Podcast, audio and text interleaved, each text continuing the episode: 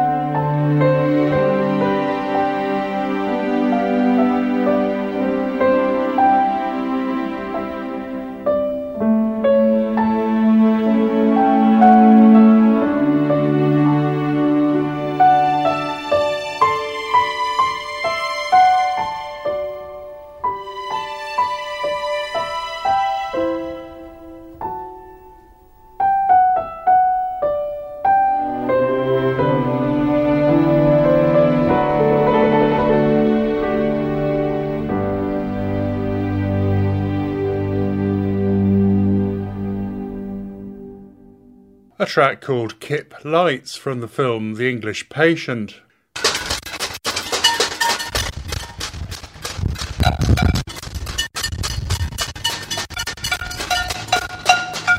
The spirit of the community outside my window amid this dark and weird chapter in British history, which has sent people's lives off in all kinds of unexpected directions in a short space of time and radically changed the way we live and work as we get boxed in and have to improvise. I'm Simon Burton and welcome to Arts Roundup, which will take us on a walk around a city cemetery, about the only local thing you're still allowed to do, to discover some Masonic artwork from the past and some famous poetry.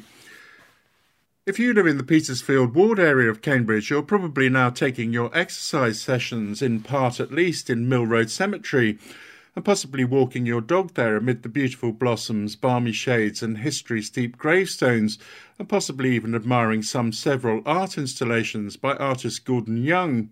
But taking a look at what's really there is an interesting journey in terms of history, stone artwork and archaeology. The very fact that the Grade two listed heritage site graveyard was founded in eighteen forty-eight in response to a grim need for the city during the cholera epidemic, which began in eighteen thirty-one, makes it currently topical in comparison. Cholera was imported from Bengal in India as its point of origin. Initially by sailors, it rapidly crossed Britain and inevitably hit Cambridge. The problems of infection and what to do with the dead was as real and unnerving then as it is today. In those days, as at present, doctors didn't know what to do to treat cholera to stop it spreading, and it also spread by touch and contaminated water, and isolation was key to fighting the contagion, which they initially thought was spread by its smell or breathing it in. But the graveyard has a lot to draw you in in terms of interest, despite its gruesome backdrop, and is maintained by a committed Friends of Mill Road Cemetery group and the City Council. According to the C P B G C minutes of eighteen forty-four, Victorians' energetic fundraising and building skills quickly transformed this green space into a consecrated working cemetery. Building started on the cemetery site in eighteen forty-seven, and thanks to the energy and preserving zeal of the Cambridge Parish Burial Ground Committee, it was consecrated by the Bishop of Ely the following year.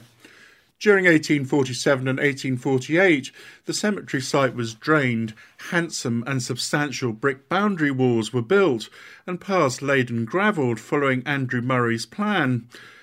The areas allocated to each of the thirteen parishes were marked by stones in the walls and by standing marker stones on the paths, some of which remain today. A small lodge was built to accommodate a porter and as a place for readings during burial services, and a central area was set aside for the construction of a larger chapel when sufficient funds had been raised.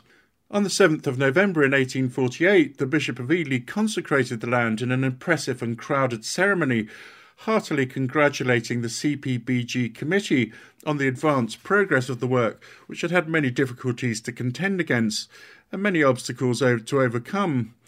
National school children sang the thirty-ninth Psalm As the Cambridge Chronicle reported, the effect of the blended voices of the children beneath the blue sky and the presence of the venerable prelate and clergy and people assembled in the future resting place of the dead was exceedingly beautiful. It's divided into thirteen burial sections, each representing a parish marked with boundary stones, and each contains its treasure in terms of interesting stone masonry and natural beauty, and it's a wildlife haven that occasionally spills out an urban fox or two into Norfolk Street, not afraid to sojourn on the grass outside the Blue Moon pub at times. In February two thousand fourteen, Gordon Young, internationally acclaimed artist, installed his seven bird sculptures in Mill Road Cemetery. This work, which comprises of six stone sculptural pieces and a wooden seat, was sponsored by Cambridge City Council's public artwork scheme. They're all inscribed with a different bird, and Cambridge one oh five station interviewed Gordon Young at the inauguration of the bird sculptures in, on February the twenty-second, two thousand fourteen. The monoliths are made of beautifully crafted stone and engraved with work by some of the world's best poets. Well, Cambridge journalist Anne Garvey joined me at a safe distance for our exercise session walk. She sucked in some of the fresh air and kindly agreed to read for us as we went past each sculptural stone. The reading begins with a poem by Andrew Motion, whom I think is very underrated, despite the fact he was the poet laureate. He's come in for a lot of stick, but this, The Common Sparrow. And uh, he, he, in his intro, he says, "It was seen everywhere in Britain, in large numbers," I can remember that as a child, "declined alarmingly in recent years." And the author found the poem by Andrew Motion on the subject. Motion prefaces the poem with a quote from another poet, Keats, saying, "If a sparrow come before my window, I take part in its existence and pick about in the gravel." eighteen seventeen. This is um, Andrew Motion's Sparrow. "No longer country clubber, barn bouncer, hedgerow flasher, bran dipper, puddle bather, dust bowler, stubble scrounger, dew nibbler, creeper sleeper, dung dobbler, no longer city slicker, curb crawler, gutter weaver, brick clinger, dotty mobster, sill scuffer, traffic dodger, drain clogger, putty pecker, car bomber. No longer daily greeter, scratch singer, piebald shitter, bib bobber, cocky bugger, boss brawler, gossip spinner, crowd pleaser, heaven filler, wing dancer. No longer." Sir Andrew Motion, born on the twenty-sixth of October nineteen fifty-two, is an English poet, novelist and biographer who was Poet Laureate of the United Kingdom from nineteen ninety-nine to two thousand nine.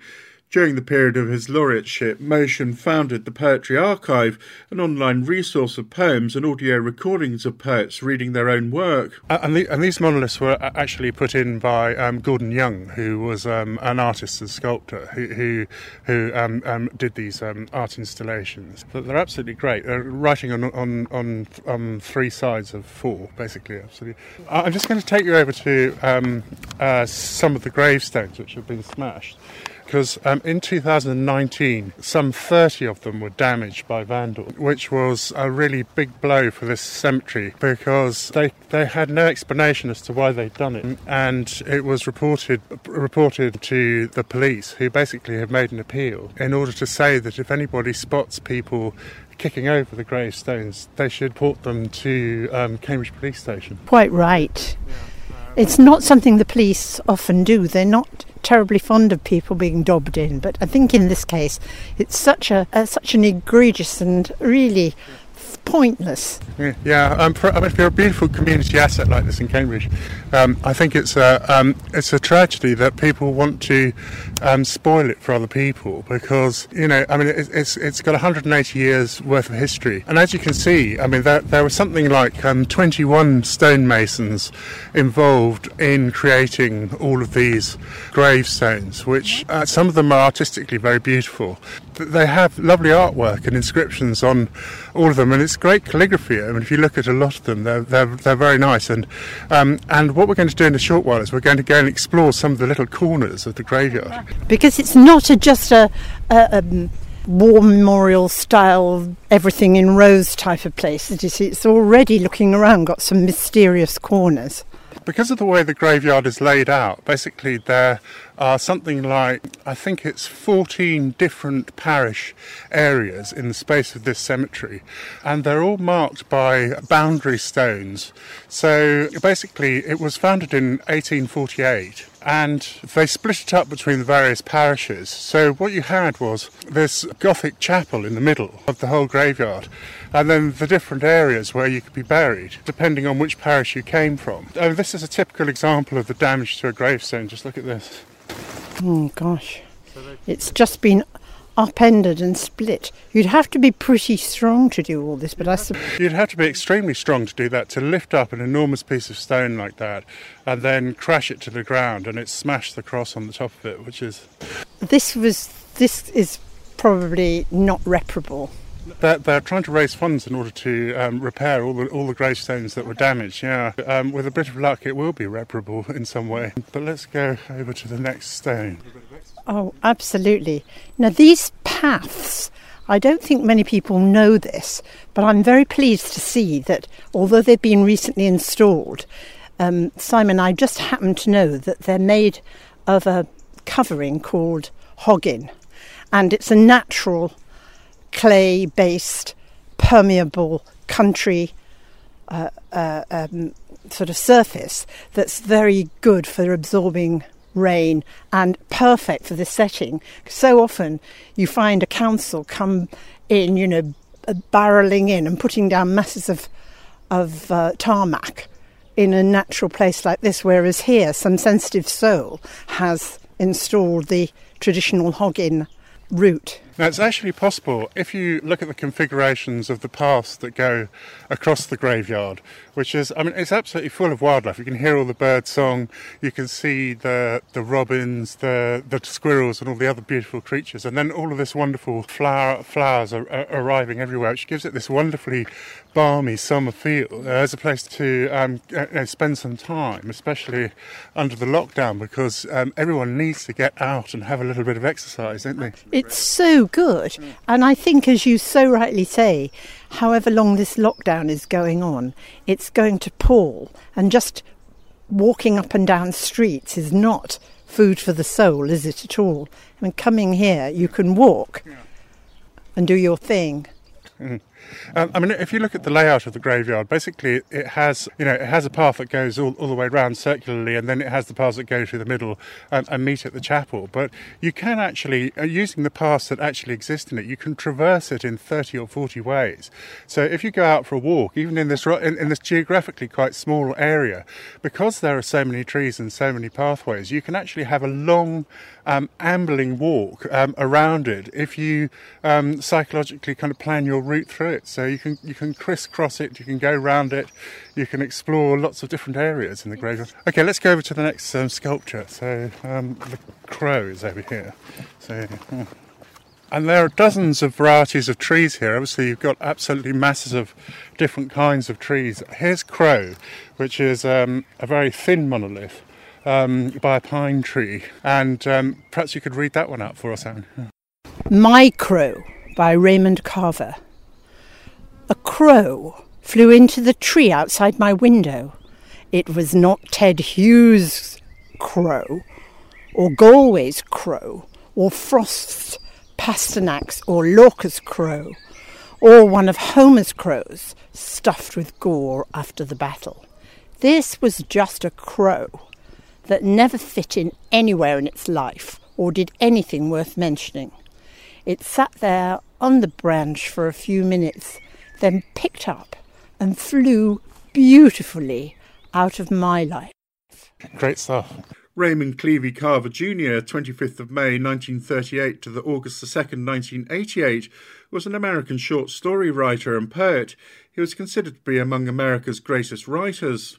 Okay, so I'm just going to show you a little discovery which I've made around here. Um, as you can see, you have these um, these wonderful things like um, Celtic crosses. Now that's an absolutely giant piece of stone, isn't it? I mean, it's a good, what would you say, it's eight feet tall um, and must weigh an absolute ton, and ornately decorated um, in every way with all, all of that gilding and beautiful things on it. Um, yes. um, but um, if you, you know, looking around at these huge stone chests and things like that were, were put in, and it is slightly romantic, don't you think? I think it's very romantic. I think it's very romantic, and this corner. Well found, Simon. Perhaps listeners will find it when they come around.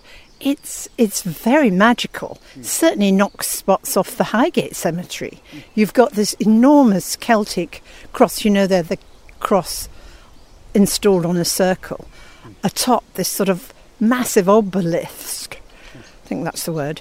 Uh, and there are things like statues. I mean, there's a little statue missing its head over here, which is um, very interesting. I, I, as part of, I mean, this looks as though it's come off a grave um, and, and been posited here for um, safekeeping. But um, it's obviously a, a statue of a woman um, with holding something in her, uh, some kind of plaque or something in her hand, and uh, missing its head. Um, and uh, the other thing you find around here is these kind of stone um, classical pillars and things like that, which are just kind of like this, are kind of discarded to one side, and you, you wonder where on earth they came from, wh- which grave they came from, why they're here. Um, but there they are. Are, sitting sort of in the grass, um, half to one side and covered in ivy, um, and then you've got all this wildlife jumping all over it, like squirrels and things like that. Um, and I, I find that um, when the, the graveyard comes out into this tremendous bloom, um, you see um, all these birds and things um, enjoying um, the the natural setting, and then you have this sort of romanticism of this, of all these historical um, graves with all the artwork that's on them, which actually makes it a, a, a tremendously um, rich and rewarding. Rewarding place to come and walk. Yes, isn't it? And I think, Simon, you told me that it opened in the eighteen forties, which was kind of high high point, or the beginning of the very long high point of the sort of uh, cult around death in Victorian times. And if you remember Oliver Twist, one of his jobs, poor little chap, at the beginning of his uh, story was to put on a, a mourning outfit and a big black uh, top hat and walk Uh, in front of the cortege, looking very, very sad. He was only five, so, you know, he would touch all hearts. Nobody knew that he'd been, you know, given fourpence to do it. And I think this is all part of that re- remarkable era when death was always imminent, wasn't it? And um, children, of course, died unpredictably very, very young. I mean, I know it's a bit of a gruesome thing to say, but one thing about the COVID nineteen is that it hasn't been a disease of children, which an awful lot of these epidemics were. And even in the nineteen fifties, um, my own husband, uh, Stephen, he suffered Asian flu, which uh, killed about uh, twenty million people wo- worldwide. But it did, in fact, kill mostly children. So, you know, one thing I don't know whether to be thankful for in this difficult time, but you've got to look for a few little chinks of light. And of course this graveyard, when it was founded in eighteen forty-eight, was founded as a response to the cholera epidemic, yes, which came in from India, and it, its point of origin was in Bengal, and it was brought to England by sailors and, and rapidly spread, and they didn't know what they were going to do in terms of um, burying all the people, and rather like COVID, they had no way of knowing how to treat this disease, which was a new disease to the British authorities then, and they didn't really know how it was spread either, so they, they were in similarly similar circumstances and similarly dark times in terms of medicine, and they founded this graveyard um, specifically for that purpose um, when it was originally founded. But but I think one of the things that you notice here is that um, people's attitude towards, you know, when you have a high degree of mortality and everything, was to make an enormous, make enormously elaborate, um, you know, arrangements for all of these things, you know, in graveyards and what have you, because they catered for them, but they also catered for them in a very artistic way.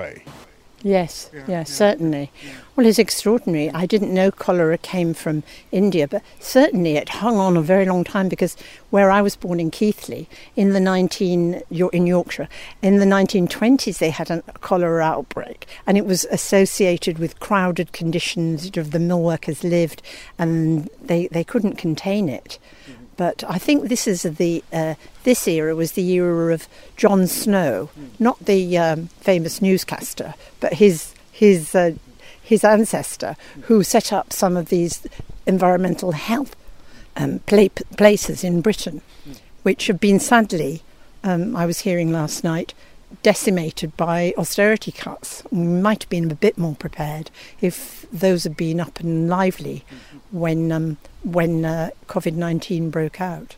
Well, their concerns then were the same about transmission and contagion, which they believed that you breathed it in, that it was it was a smell that you breathed in that, that spread cholera, and also that touch was important, the objects you touched and, and touching people. And that's all they knew about it at that time, which is pretty much what, all we knew about the spread yeah. of um, COVID, yeah. you know, as it arrived in Britain. Well, let, let's move on a little bit from here. As you walk down the, the established paths, and of course we're keeping social distance here and, uh, um, and staying apart from each other. We're, we've all we've got our own microphones and we're staying a good five yards apart as we take our exercise session here. Um, and we're staying to all the established paths in the graveyard without deviating. Um, but there are lots of kind of um, forgotten pockets of the, the graveyard around the um, edges. Um, and we're just going to go into one of them to have a look at Uh, what's in there. Just before we do that, look at look at this wonderful um, uh, gravestone of Edith Alice. Yeah, she had a bubble too, and it, a, a very um, illustrious gravestone, which is um, an enormous sort of stone. Well, it's a stone square plinth um, with a kind of neoclassical um, vase on the top, and it's in a kind of brown marble. So this is in loving memory of Edith Alice, a dearly beloved wife of Thomas J. Jakins of Outwell, Wisbeach, who died on November the twentieth, nineteen seventeen, aged forty-one years, and also of her husband, Thomas Jakins. But I mean, it just shows the artwork involved, you know, in some of these graves. It's, it's quite uh, phenomenal and really worth seeing, isn't it? It is, really. This is a relatively recent one, because um, Thomas, I think it's John, Thomas Y. Jakins, I wonder what Y stood for. He's the husband. Poor Alice, Edith Alice, died aged forty-one, but her husband wasn't long behind, died March twenty-seventh, eighteen twenty-five, aged forty-eight, nineteen twenty-five, forty-eight, so to part no more, only apart for seven years, so so sad.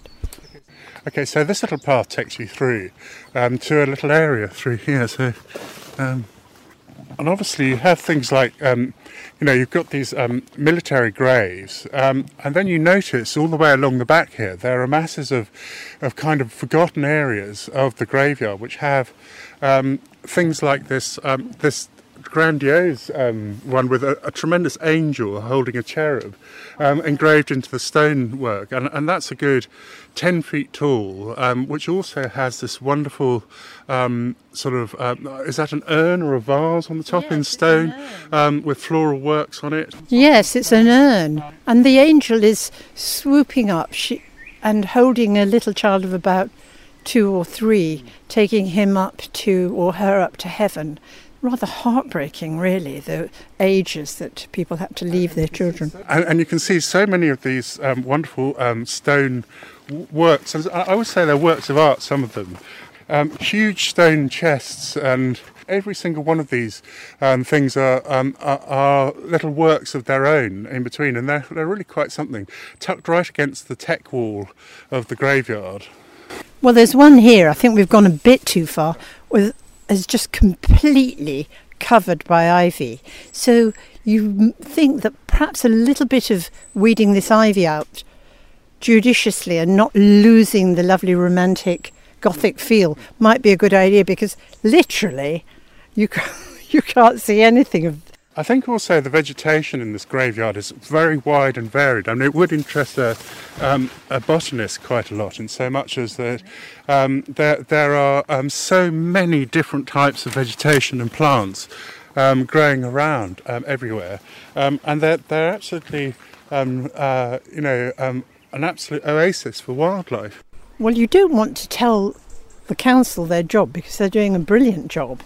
But I think perhaps a few removal of these brambles, but then you can get people too enthusiastic and they lose the whole, as you say, atmosphere of the... Well, um, there's a group called um, the Friends of Mill Road Cemetery who try to look after this graveyard and raise funds for it and, and everything else. But you can imagine how, how much time and effort it would take to keep it absolutely square, you know, with so many graves. I mean, you can see how people were very religious. You know, they had, they had the belief and an earnest and, and heartfelt belief that they would be just separated for some time from somebody like Caroline Annie, buried here, and then reunited. It was a very deeply Christian society, I imagine.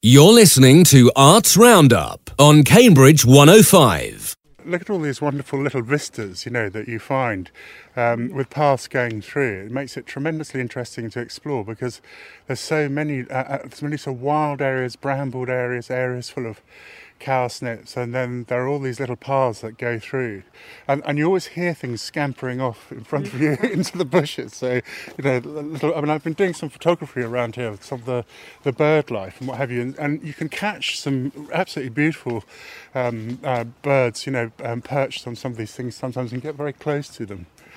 Gosh, that's an interesting memorial, Simon. Two enormous obelisks. Uh, the same height and design, and um, one is to Clara Ann Baker and another one, I can't see the name. William Paul Roughton. So yeah, and those are a good eleven, twelve, thirteen feet tall, so um, absolutely tremendous, um, like Cleopatra's Needle, a pair of them just tucked yeah. away between some trees, um, and those are quite spectacular. You can see that that grave has been damaged as well, the one next yeah. to it. Someone has just pushed it off its... Um... You know, it wouldn't take much for some, um, some uh, stout blokes to lift that up and reinstall it, would it? But, um, you know, I think it's wonderful... What's been? Oh my goodness! Here's a kind of, you know, little crypt. And, and then look at this. Um, yeah. yeah. Um, so I mean, that's an amazing piece of Victorian artwork, isn't it? I mean, it, it, it's um, it, it must have taken them ages to make the, that, and, and how on earth they got it here. It must have come in pieces, you know. It's a big um, square, double-fronted, but it's I don't know what you would call that in architectural terms, but it's a, a Gothic um, Gothic, yeah. arch. With a decorated, you know, pointed faux window, and it's as if it's a, a stained glass window without the glass, and then you look through and you see that it's uh, in the same vault. Oh, it's a vault. Here lies the body of Elizabeth, mother of James Ratty. Probably of Ratty and Kett, the builder's... Ma- uh, I'm sure you'd have to have um, some money to get a wonderful... Um, vault like this, and I think what happened with these um, vaults is you paid for them, and then as various f- um, family members died, you put them in, and so you can just uh, inscribe on the on the outside. Yes, it's rather interesting to see some famous local names like uh, like that. Could well have been, yeah, yeah, yeah. Okay, on to the next reading, shall we? We're now by the another one of the monoliths up near the lodge with a song called Thrush on it, which has an extract from a piece by Robert Browning, which um, Anne's now going to read for us. Well, it's a very famous poem, mm-hmm. Home Thoughts from Abroad by Robert Browning. Oh, to be in England now that April's there, and whoever wakes in England sees some morning unaware that the lowest boughs and the brushwood sheaf round the elm tree bole are in tiny leaf, while the chaffinch sings on the orchard bough, in England, now. And after April, when May follows, and the white-throat bills and all the swallows, hark, where my blossomed pear-tree in the hedge leans to the field and scatters on the clover blossoms and dewdrops at the bent spray's edge. That's the wise thrush. He sings each song twice over, lest you could think he would never recapture the first fine careless rapture. And though the fields look rough with hoary dew, all will be gay when noontime wakes anew. The buttercups, the little children's dower, far brighter than this gaudy melon flower. Robert Browning, who died on the twelfth of December eighteen eighty-nine, was an English poet and playwright whose mastery of the dramatic monologue made him one of the foremost Victorian poets. His poems are known for their irony, characterisation, dark humour, social commentary, historical settings and challenging vocabulary and syntax. When Browning died in eighteen eighty-nine, he was regarded as a sage and philosopher-poet who, through his writing, had made contributions to Victorian social and political discourse. There are at least twenty-one different firms of stonemasons whose work is represented in Mill Road Cemetery. A few of these firms were active at least as long ago as the middle of the nineteenth century, and some of them are still in business today, like Iverton Reed of Newmarket Road. If you take a close look around, you'll find enough symbolism and artwork to occupy graveyard historian Lucinda Lampton for a good month or two, and lots of artistic surprises on the more ornate stones, from the inventive masons harking back to an age where people felt more had to be made of the end of a Christian life. And then this is the the lodge, which um, has to be, it, it has this kind of um, Gothic architecture, and it's just been renovated here. As you can see, it's got a um, an extension on it, but it's one of the most odd buildings in Cambridge, not so much because it's architecturally that strange with its um, very pointed, um, uh, um, I'm not quite sure what you call those, um, uh, pointed sides to the, the building, but also that it's and it's such a strange position in life, isn't it? Sort of posited here on the edge of the graveyard, and that's where all the custodians um, lived, all the graveyard custodians who had specific duties in order for the, the running and management um, of it. Um, and I mean, I don't know who lives there now, but I'm sure we could find out. But uh, that's an interesting building. Um, it's very, it's it's it's very uh, r- romantic in itself. It's like a, a pointy roofed, it's got one, two, three, four, five pointy roofs all round it, and a a, pe- a stone dashed, well, it's a bit like a little witch's uh, cottage out of Hansel and Gretel, right next to this rather brutal uh, sixties building for the oh, the tech, the tech, Anglia Ruskin University. But marvellous to see those two. What a lovely garden around there as well. The Gothic Lodge, built in around eighteen fifty-eight, has recently been partly renovated and is arguably one of the most odd and solitary pieces of architecture in the city, like something from a Harry Potter tale, and has housed a chain of cemetery custodians. Historically, the custodian was in day-to-day charge of the running of the cemetery, and he was also a special constable, and he lived in the lodge. The custodian's duties are as follows, courtesy of the Mill Road Cemetery website. The custodian, who was also a special constable, was in charge of the entire burial ground duties of the custodian. The following list of duties forms part of the printed document entitled Regulations, dated seventh of November eighteen forty-eight, and the first two clauses concern general regulations. That there shall be a custodian appointed by the board at weekly wages, who shall have the lodge rent and rates free. He shall be sworn a special constable, and that his duties shall be to maintain order in the grounds, to keep a register book appointments for funerals so as to prevent funerals clashing, to keep the paths clean and in order, and also the edges of the grass cut to a width of one foot, to keep the chapel clean, to keep the avenue in order, to lock the gates at appointed times, that the custodian shall not be allowed to receive any fees or undertake any duties other than the above unless specially permitted by the executive committee, that to meet the cost of the custodian's salary and such further expenses of cleaning the chapel and of all other works as left as of the care of the executive committee, and for which the interest of the repair fund is either inapplicable or insufficient, the incumbents and church wardens of each parish and district council will be requested to agree a payment of one pound ten shillings per quarter, that the custodian have power to enter the various portions of the ground for the purpose of exercising his office as constable, that no worker in stone, brick, metal or wood be allowed to undertake any work in the grounds without exhibiting to the custodian a written permit from the incumbent or someone on his behalf in the ground of whose parish the work is to be done, authorising its execution. So it was indeed a very solemn office, being the custodian. The next sculptural stone is entitled Blackbird and features a poem by R S Thomas. A blackbird singing. It seems wrong that out of this bird, black, bold, a suggestion of dark places about it, that there should come such rich music as though the th- notes all were changed to a rare metal at one touch of that bright bill. You have heard it often, alone at your desk in a green April, your mind drawn away from its work by sweet disturbance of the mild evening outside your room. A slow singer, but loading each phrase with history's overtones. Love, joy and grief learned by his dark tribe in other orchards and passed on instinctively as they are now, but fresh always, with new tears.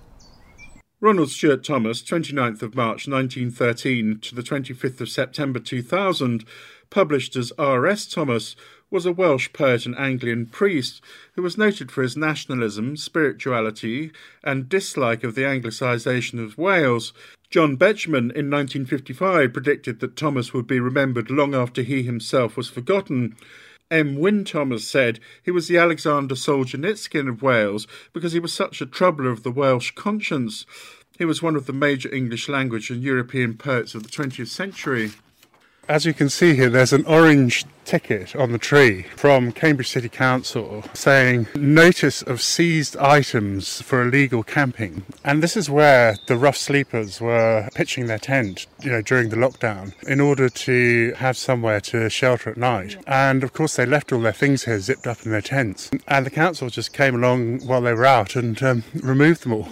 It kind of, you know, the cruelty of it sort of hits you, doesn't it? What you do hope, and I have heard that quite a few rough sleepers have been very happily rehoused. They didn't especially want to be in little empty hotels and things like this. Certainly I've seen one or two interviewed not in Cambridge but in, uh, in London. And it does show them, when you've been out in the uh, sleeping rough for a long time, to get to get a proper room of your own must be, after a while, get your things back. Well, I just hope the Cambridge hotels have um, done the same thing as hotels elsewhere, yes, which has opened up some rooms for them, yes, um, yes, during this crisis. Yes, yeah, I bet they have. And, and then you've got this, this one here with this enormous um, railed fence around um, an, a, a square stone um, obelisk for um, Frank... It's a whole family, yeah, right, okay.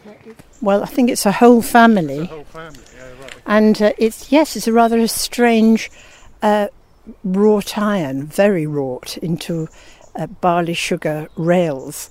And um, it's keeping safe this um, plinth, but I've got a feeling that on that plinth there must have been a statue. Which has been knocked off again, it's been knocked off, it's here.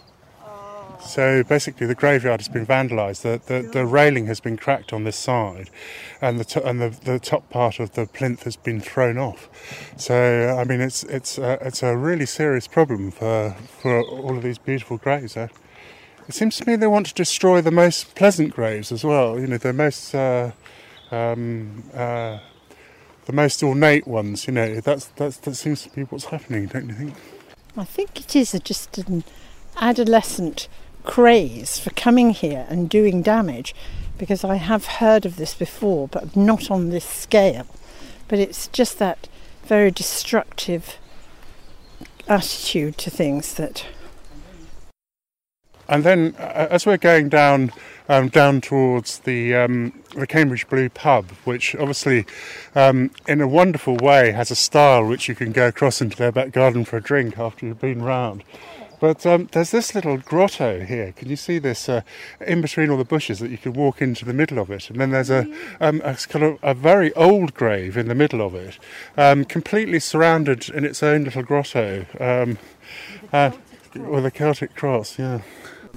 With a Celtic cross. With a Celtic cross, yeah.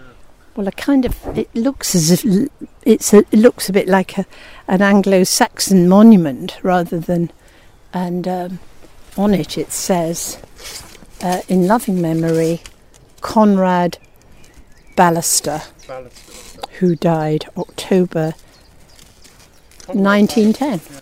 Conrad Ballaster, yeah. No, that's, it's, it's, it's amazing that that's grown up around that in such a way that it just completely, it's like a keyhole in the bushes, and in the middle of it is this splendid grave. Mm.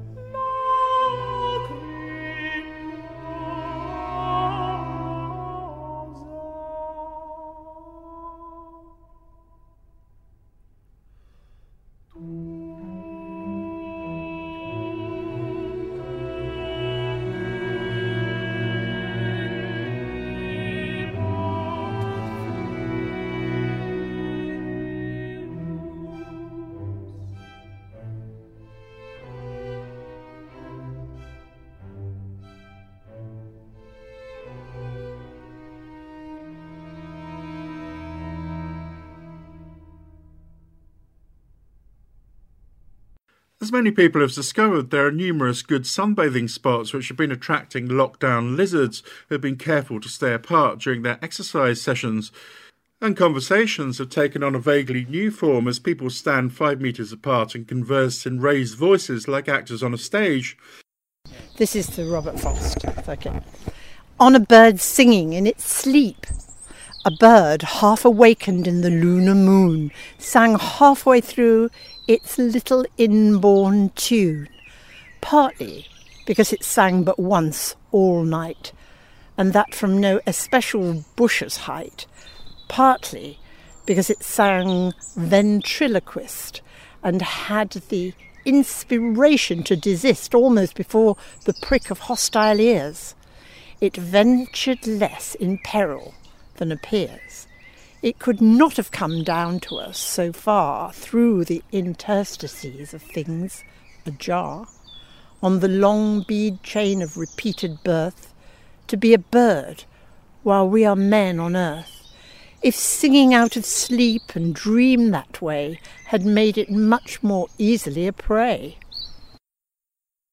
Robert Frost, eighteen seventy-four to nineteen sixty-three, was perhaps the last major American poet to be acclaimed by literary critics and the reading public. The chapel in the middle of the graveyard is no longer there, having been demolished in nineteen fifty-four, but it leaves a distinct stone-marked space.